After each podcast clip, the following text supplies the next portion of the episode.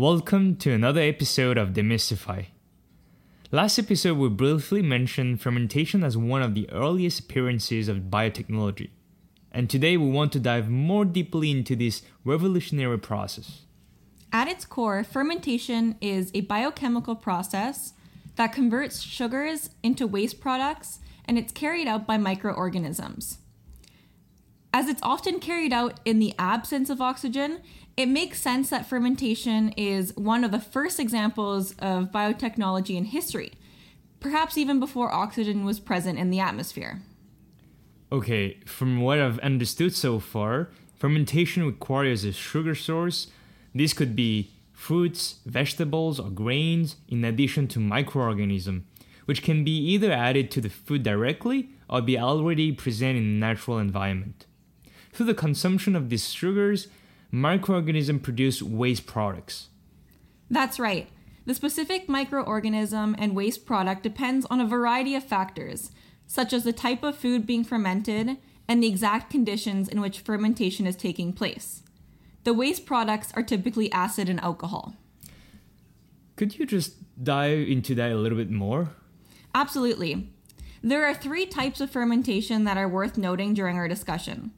The first is lactic acid fermentation, which, as you may have guessed, produces lactic acid as a byproduct, following sugar consumption by bacteria.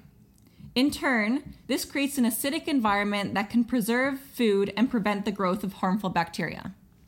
That's right.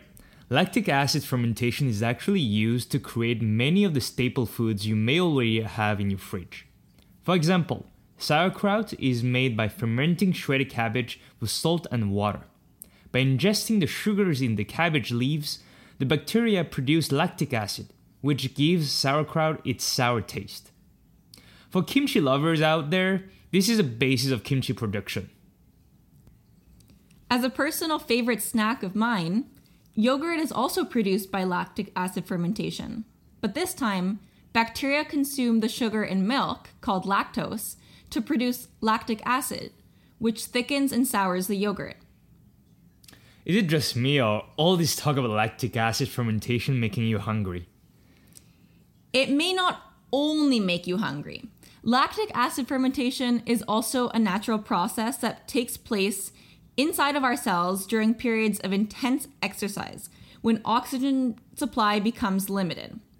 Have you ever felt cramping and a burning sensation in your muscles after a vigorous workout? We can thank lactic acid fermentation for that. But more on that in future episodes.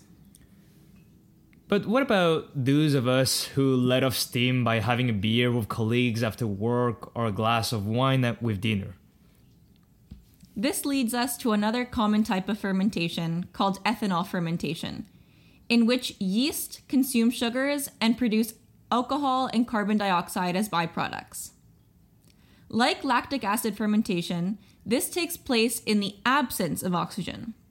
For example, in beer production, grains like barley or wheat are mashed and boiled to extract their sugars, and then yeast are added to the mixture to initiate the fermentation process. Absolutely. Wine production takes on a similar process, but this time grapes are crushed to extract the juice and its natural sugars. And as the yeast consume them, they produce alcohol. Interestingly, this alcohol can then be used towards our next type of fermentation acetic acid fermentation. In this process, bacteria consume ethanol and produce acetic acid and water as byproducts. Unlike lactic acid and ethanol fermentation, acetic acid fermentation is an aerobic process, meaning that it requires oxygen to occur. This process uses oxygen from the air to feed the bacteria and promote their growth and activity. That's a very important point, as acetic acid would not be produced without it. If you open up your pantry, you will likely find some sort of vinegar, which is essentially the practical name for acetic acid.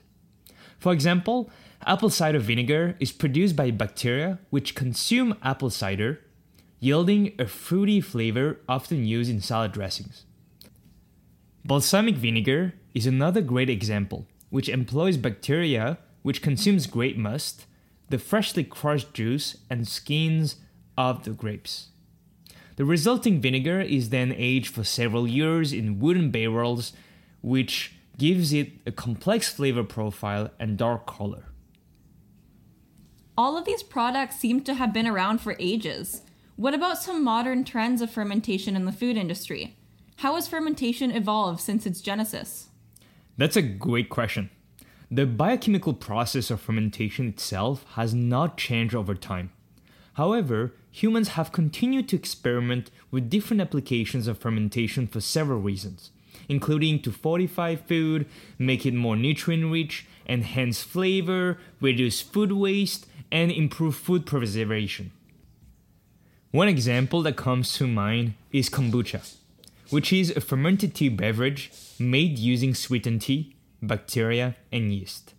It is important to note that the sugar in the tea is meant as a fuel source for the microorganisms, which will consume it and produce acetic acid and carbon dioxide as waste product. As a result, the beverage tastes sour and slightly fizzy, so it is common to enjoy it with the addition of fruit juice or herbs. Yet another example of the recent use of fermentation in the food industry is to create alternative protein sources such as plant based foods like tofu and tempeh.